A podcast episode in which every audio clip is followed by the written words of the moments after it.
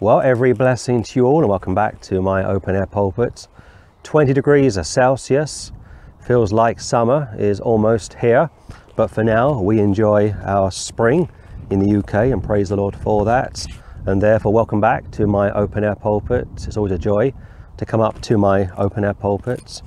And I'm currently working my way through the Old Testament, not only recording Exodus, but also reading the Old Testament. And I'm currently at the middle part of the book of Psalms. And yes, one of my goals, Lord willing, will be to record uh, the book of Psalms. Been a goal for maybe four or five years. And I hope to one day do just that. But I was reading Esther maybe 10 days ago or so, chapters 6 and 7, and I was thinking about that novel from Charles Dickens, which was turned into a movie, Great Expectations. We've all had goals, we've all had dreams, We've all been expecting this or that to come our way. We all hope for the best and many times plan for the worst. But as I was reading Esther uh, 6 and 7, I couldn't help think about some of my goals and dreams going back 20, maybe 25 years ago, long before I was saved, and uh, reading the tiny book back in the Old Testament concerning uh, Haman. I thought it'd be good to come to the open air pulpit and look at two chapters. 6 1. On that night could not the king sleep, and he commanded to bring the book of records of the Chronicles, and they were read before the king. You're way back in the Old Testament, you got a Gentile king and a Jewish queen. The queen, of course, represents Christ, the king represents the church. He can't sleep. And they always say this why can't you sleep? Have you got a bad conscience? Not always. Not always. Sometimes people don't sleep based on their diet. Maybe they are diabetic, maybe they are overweight. If some people lost a bit of weight, if some people reduced the sugar in their bloodstream, they might sleep a lot better. But of course, there's a reason why this Gentile king is unable to sleep, like Nebuchadnezzar and Daniel back in the book of Daniel. And it's quite simply down to the fact that the Lord wants to get his attention. And if you think about what happens when people don't sleep, they are uh, moody, emotional, can't concentrate. On that night could not the king sleep, and he commanded to bring the book of the book of records of the chronicles, and they were read before the king. Where the word of a king is, there is power. I can't sleep. Get me the chronicles, get me the books. I want to know something about something, so on and so forth. This also reinforces the reality that God sees and hears everything. Revelation chapter 20, the books are opened. One book for the saved, another book for the lost. 2 Corinthians chapter 5, the judgment seat of Christ. And those that are saved will have to appear at the judgment seat of Christ to be judged concerning the evil, the good, concerning our deeds done in the flesh post our salvation. King could not sleep, commanded to bring the book or records of the chronicles, and they were read before the king. So again, this goes back to Nebuchadnezzar. He couldn't sleep one night, lost his appetite, tossing and turning, pacing up and down the corridors. Daniel was in captivity, cool as a cucumber, had the perfect peace which passed all understanding. But old Nebuchadnezzar wasn't able to enjoy a good night's sleep, and nor too could this Gentile king. Look at verse 2. And it was found written that Mordecai had told of Bigthana and Teresh, two of the king's chamberlains, the keepers of the door, who sought to lay hand on the king Ahasuerus. So Mordecai would do a good deed, a good turn, as we say, and for a period of time he wasn't rewarded concerning a plot to assassinate the king. Bigthana and Teresh, two of the king's lieutenants, if you will, were aware of Mordecai's good deed, picturing Christians who continue to do good, continue to live right, continue to get the gospel out. And Paul told you over in 1 Corinthians chapter 15 how nothing you do is, is uh, ever in vain. So therefore, keep on doing good, keep on trying to live right, keep on getting the gospel out, so on and so forth, because one day at the judgment seat of Christ, you'll be rewarded, or those that get saved in the tribulation, uh, Revelation chapter 20, will be rewarded at the great white throne judgment. And the king said, verse 3 What honour and dignity hath been done to Mordecai for this? Then said the king's servants that ministered unto him, There is nothing done for him. So Mordecai, a Jew, uncle to Esther, like I say, was aware of a plot to assassinate the king. And just for the record, Christians shouldn't be too political. But of course, we are way back in the Old Testament. Joseph was very political, Daniel was very political, and so too was Mordecai. This is what we call a theocracy. The Jews are in captivity, and when the Jews get into power and authority, there is peace and stability. But when the Jews are kicked out of positions of authority and honour, or influence, shall we say, then it starts to go south, as they say. But here, nothing is done for him, and the king is unhappy about this. Going back to how the Lord sees and hears everything, Romans 8:28, how all things work together for good to those that love God, to those which are the called according to his purpose. It's very easy to lose heart, it's very easy to get discouraged, it's very easy to lose your way for a while, it's very easy not to do good and do evil. You, you, you try and do good. You try and do good all of the time and abstain from evil. It's difficult. It's like a meal. It's very easy to eat, uh, to eat junk food. It's very easy. But you spend 25, 30 minutes, 35, 40 minutes cooking a proper meal. It takes time. It takes preparation. Verse 4 And the king said, Who is in the court? Now Haman was come into the outward court of the king's house to speak unto the king to hang Mordecai on the gallows that he had prepared for him. So this good man, being Mordecai, picturing a Christian who's lived a faithful life, all of his or her life, and hasn't been rewarded in the here and now for what they have done, is about to be rewarded. But on top of that, you've got a character called Haman, a bad man, a bit like uh, Fagin over in uh, Oliver Twist, another Dickens classic. Of course, you know every storyline is a copy from the Bible. You know that, of course. The bad man in movies, plays, uh, soap, operas is a picture of the devil. The good man, of course, is a picture of Christ. And the damsel in distress is a picture of the church, of course. But here, Haman, verse 4, wants to hang Mordecai on the gallows, which he had prepared for him. But old Ahasuerus, from verse 2, has been kept awake all night. God is working in the background. He is laying the foundation for Mordecai to be elevated and Haman to be de elevated, if there's such a word. And basically, this goes back to again the great white throne judgment books are going to be opened. Those that were saved in the tribulation are going to be rewarded, and off they go into eternity. Judgment seat of Christ. Those that have been faithful post their salvation have walked with the Saviour perpetually in an almost spotless manner, which is possible, but it's very difficult. I'm going to get probably five crowns. Some will get four, some will get three, some will get two, some will get one. It goes back again to my meal analogy. It's easy to eat junk food very quick, isn't it? Very quick but you spend 45 minutes cooking a proper meal. It takes time. You can't rush it.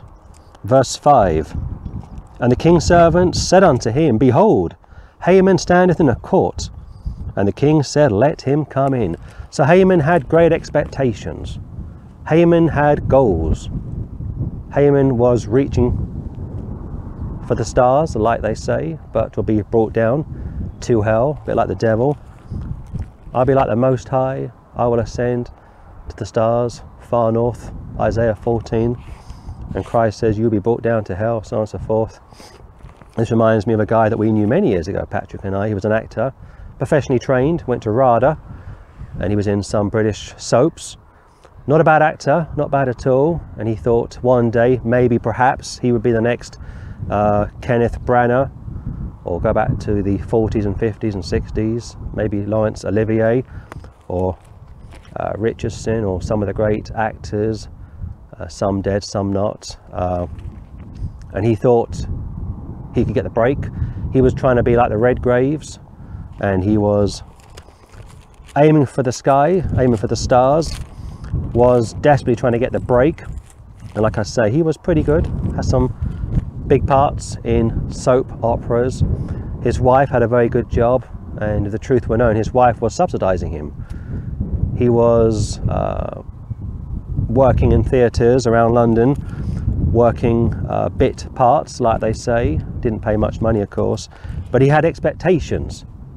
He was desiring to be the next great Hollywood star, but he didn't quite have it. Didn't quite have it. And here Haman is expecting something wonderful. Look at verse 6.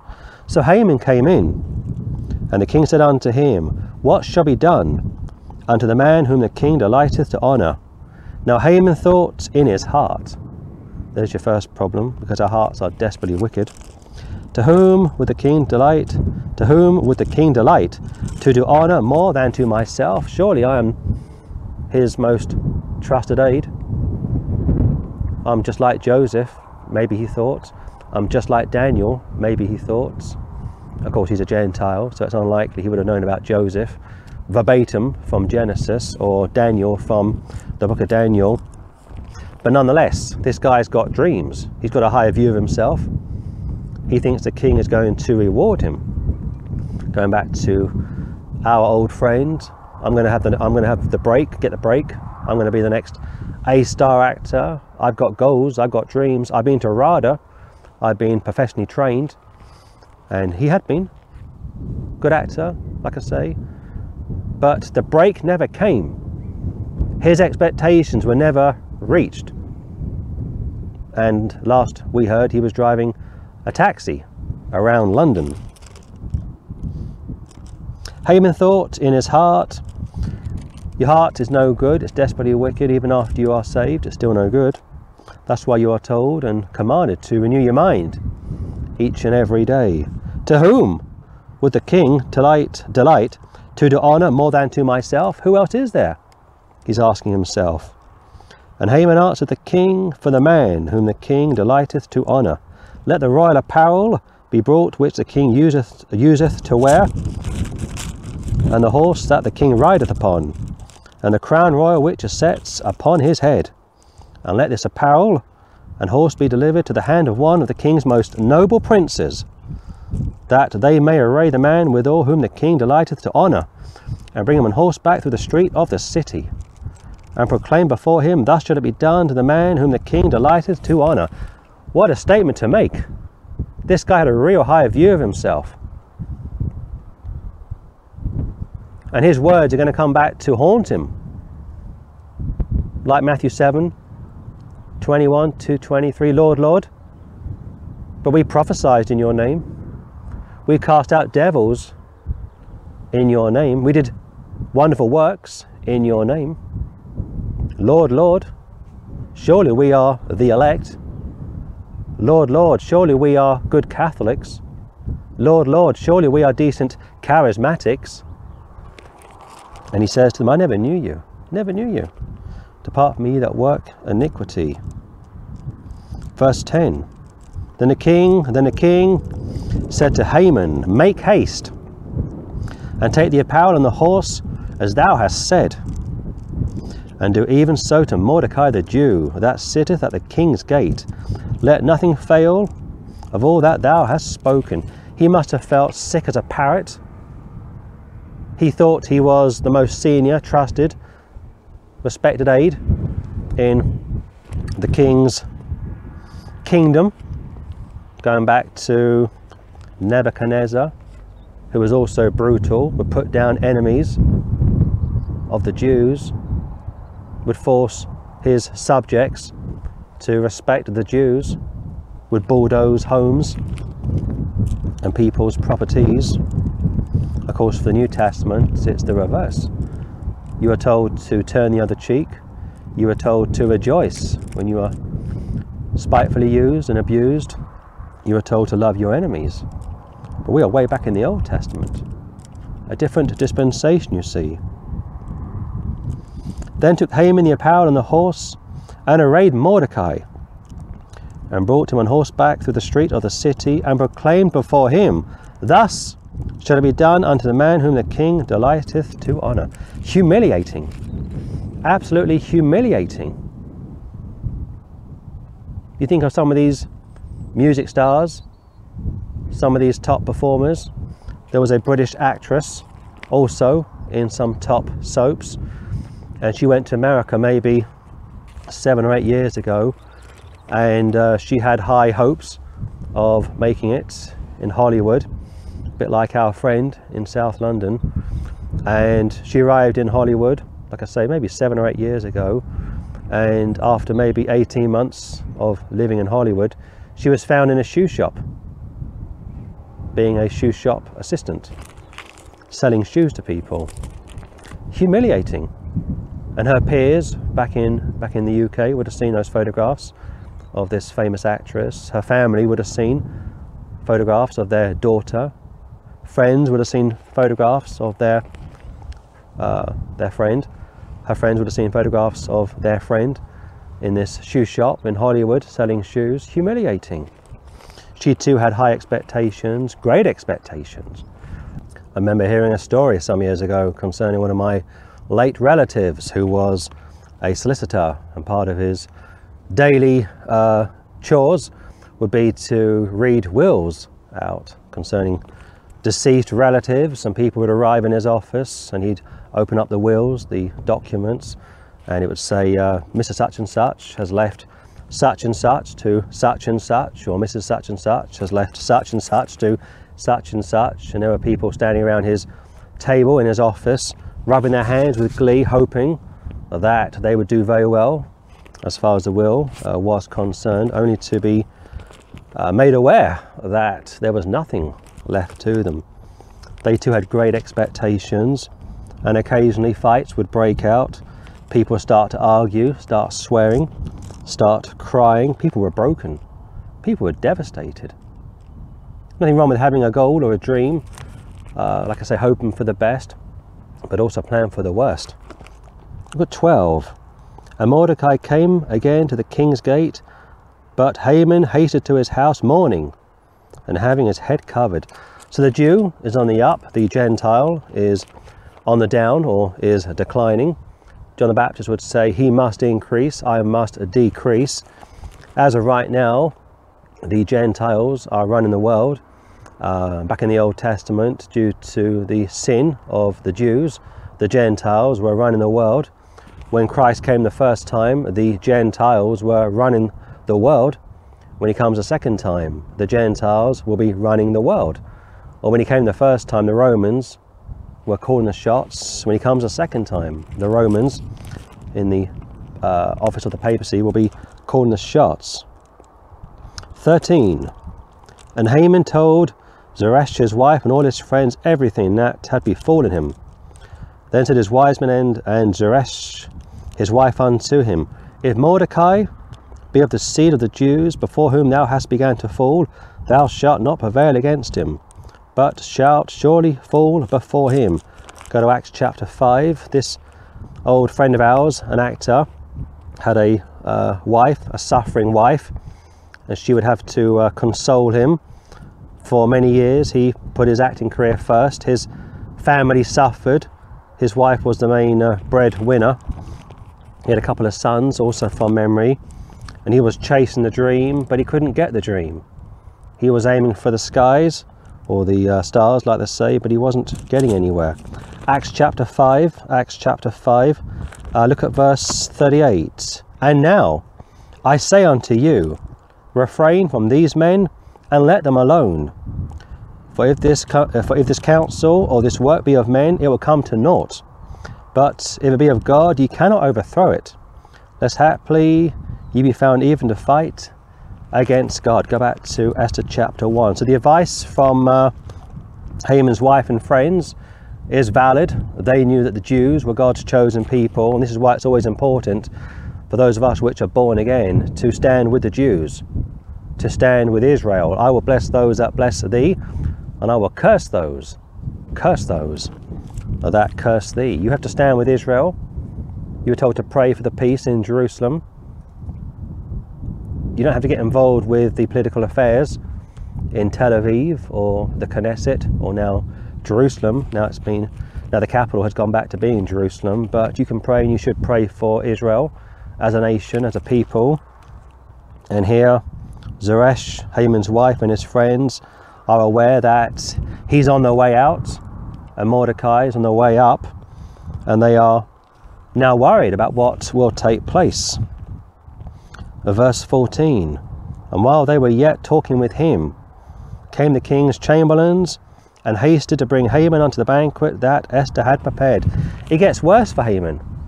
I mean, first of all, he had this view of himself, this goal, this dream, great expectations again, that one day he would be promoted to great things, that the tide would turn, he would be promoted. On top of that, his arch enemy, Mordecai, has been elevated and he has been dethroned, if you will.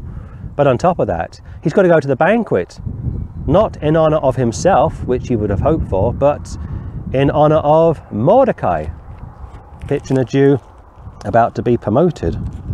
7 1. So the king and Haman came to banquet with Esther the queen.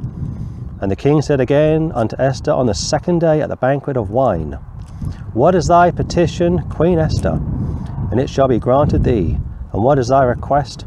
And it shall be and it shall be performed even to the half of my kingdom. Almost reminiscent, almost verbatim to Herod in the Gospels concerning his wife and also her daughter.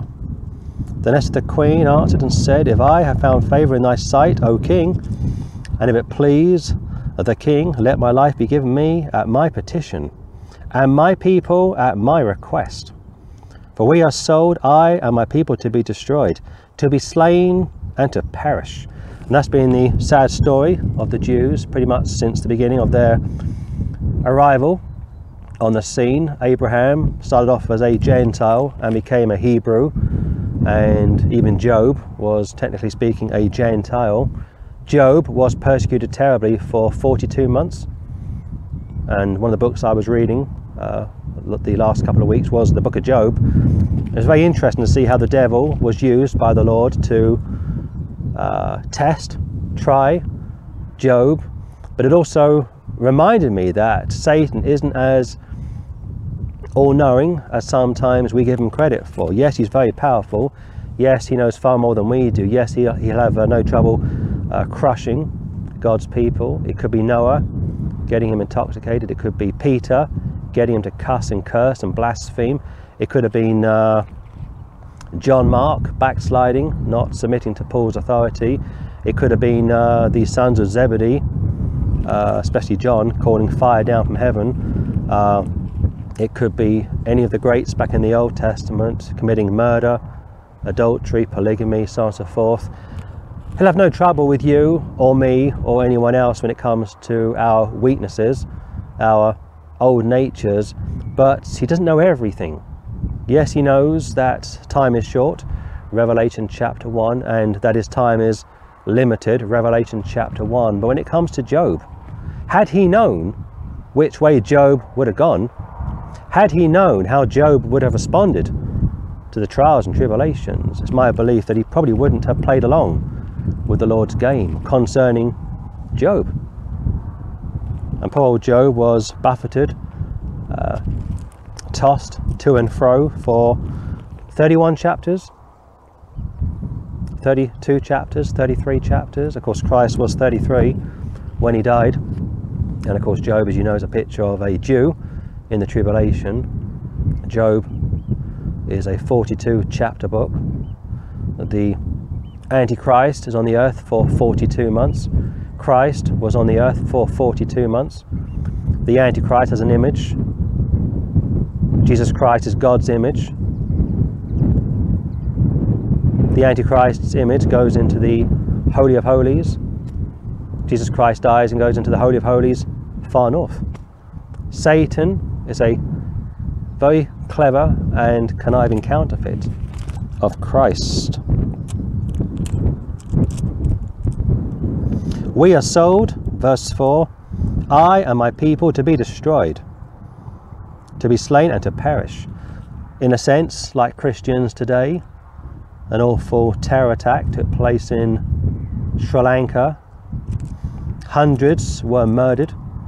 Now, for the most part, they were Roman Catholic, but you may have had a few Christians that were caught up in either the churches, possibly, although it's unlikely, or the hotels.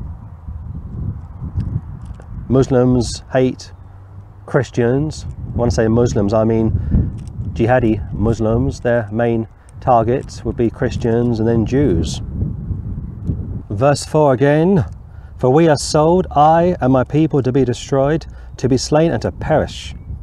But if we had been sold for bondmen and bondwomen, I had held my tongue, although the enemy could not countervail the king's damage. So the Jews, back in the Old Testament, in the person of Esther, are being represented. She is speaking up for her people, and Christians should speak up for themselves today. We should speak up for those that are suffering around the world. Verse 5 Then the king Ahasuerus answered and said unto Esther the queen, Who is he, and where is he that durst presume in his heart to do this. Uh, to do so, excuse me, to do so. Who does he think he is? Who is the person in question? Tell me who is doing this, who is planning and plotting this. Of course, Haman is a picture of the Antichrist. Haman is a type of the devil. There are many back in the Old Testament. and here, this king is coming good. Nebuchadnezzar started off bad, but ended up good. It says over in Daniel chapter 4 that he knew that God was God. And the same would be true of uh, Manasseh. He would uh, start bad but end good. Who is this that durst presume in his heart to do so? Verse 6 And Esther said, The adversary and enemy is this wicked Haman. Then Haman was afraid before the king and the queen terrified, mortified. It's bad enough that Mordecai has been elevated, promoted. If that wasn't bad enough, he's now being publicly humiliated in the presence of his peers. Going back to those two actors, one of one uh, was a friend trying to make the big time, get the break. The other was that female actress trying to get the break. Or think about the uh, late relative of mine having to read people's wills in the presence of those that were in his office, only to realize that they're being lied to. remember being told a story, another, another story, an interesting story about a woman who befriended another woman, and this woman that had been befriended was an elderly widow, wealthy elderly widow, and she was uh, visited by another woman who was maybe a little bit younger uh, than she was. And this woman would go to the widow's house on a regular basis. She was homebound, you see, and she would take her uh, milk, buy her newspapers, just be a friend, run errands for her, keep her company when she was lonely. And after maybe several years of friendship, a friendship developing between these two elderly women, the widow was getting older and she was saying to this other woman, You'll be taken care of in the will. I promise you, you'll be looked after, blah, blah, blah. And after maybe 10 years of friendship, putting herself out for this elderly rich widow. When she died, the will was read, and the woman in question had been left nothing, not even a penny. 7. And the king arising from the banquet of wine in his wrath went into the palace garden. And Haman stood up to make request for his life to Esther the queen. For he saw that there was evil determined against him by the king. Every mouth will be stopped, and all the world will become guilty there will be people, probably at the great white throne judgment, that will be pleading with Jesus to spare them, to pardon them, but it's too little, it's too late. People will die as they lived uh, lost. And here, Haman is now desperate. He realizes that time is up. He realizes that things are going to go against him. And of course, back in the ancient world, once you fell foul of the king, it was off with your head. Look at verse 8. Then the king returned out of the palace garden into the place of the banquet of wine.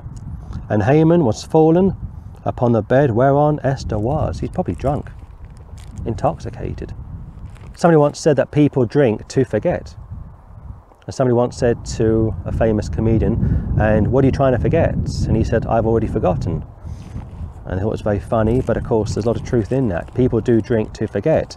Haman knows that his time is limited. He's desperate. He feels humiliated. No doubt his wife is present. His aides are present.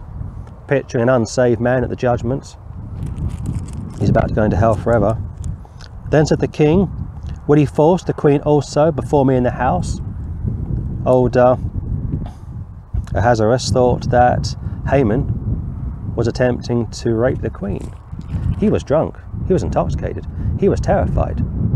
His knees probably gave out, he fell on her bed, on her bed, hoping for clemency, but it's too late. As the word went out of the king's mouth, this is powerful stuff. As the word went out of the king's mouth, they covered his face. It's a picture of every mouth being stopped and all the world becoming guilty. I mean, think about it for one moment. What can you tell the Lord at the great white throne judgment if you're unsaved? What can you tell him? You've died as you've lived, lost. You haven't needed him all of your life. You arrive at the judgment seats if you are saved, but you haven't been a good Christian post your salvation. You've done things your way, not his way and he starts to judge you, you're still saved, of course, but you've got to explain yourself to him. What can you say to him? What can you do to pacify him? And the answer, of course, is nothing at all. As the word went out of the king's mouth, they covered Haman's face, everlasting fire. Matthew 25. The sheep go into the kingdom, the goats into everlasting fire. And Harbona, one of the chamberlains said before the king, Behold also the gallows, fifty cubits high, which Haman had made for Mordecai, who had spoken good for the king, standeth in the house of Haman. Then the king said, Hang him thereon. Use his own gallows to kill him. Take the sword of Goliath and use Goliath's sword to kill him. The ultimate picture of humiliation. The weapons the chosen method to kill Mordecai has been used to kill Haman, of course. So they hanged Haman on the gallows that he had prepared for Mordecai. Then was the king's wrath pacified. So Haman pictures an unsaved man, anti the Jews. Matthew 25, you visited me, you clothed me, you did this and that for me. Off you go into the kingdom, being the millennial reign. You didn't visit me, you didn't clothe me, you weren't kind to my brethren. Matthew 25. Off you go into everlasting hell. I will curse those that curse you, but I will bless those that bless you. So for the Christian, to get a blessing from God, to stay on the right side of God, if he or she has any sense, will be pro Israel will pray for Jerusalem, will not be anti Semitic, will not be a part of replacements theology, will be a defender, a believer of premillennialism, because one day Christ will return and he will rule for 1,000 years. So Ahasuerus is a picture of the church. Esther is a picture of Christ. Haman is a picture of the Antichrist, and Mordecai is a picture of a faithful Jew pre Christ and a faithful Christian post Christ. Nothing wrong with having goals, dreams, but be careful that they don't become great expectations. Be realistic. Don't get carried away like Haman or like these actors that I've spoken about this morning or the woman who thought she would get a reward from the elderly widow or my late relative who was having to read out wills on a regular basis only to see people's faces just drop. People start crying fighting arguing all because they had great expectations. And just a very quick ps if you're not careful uh, missed opportunities failed dreams, crushed expectations can cause people to become bitter, can cause people to fall apart at the seams, drown their sorrows.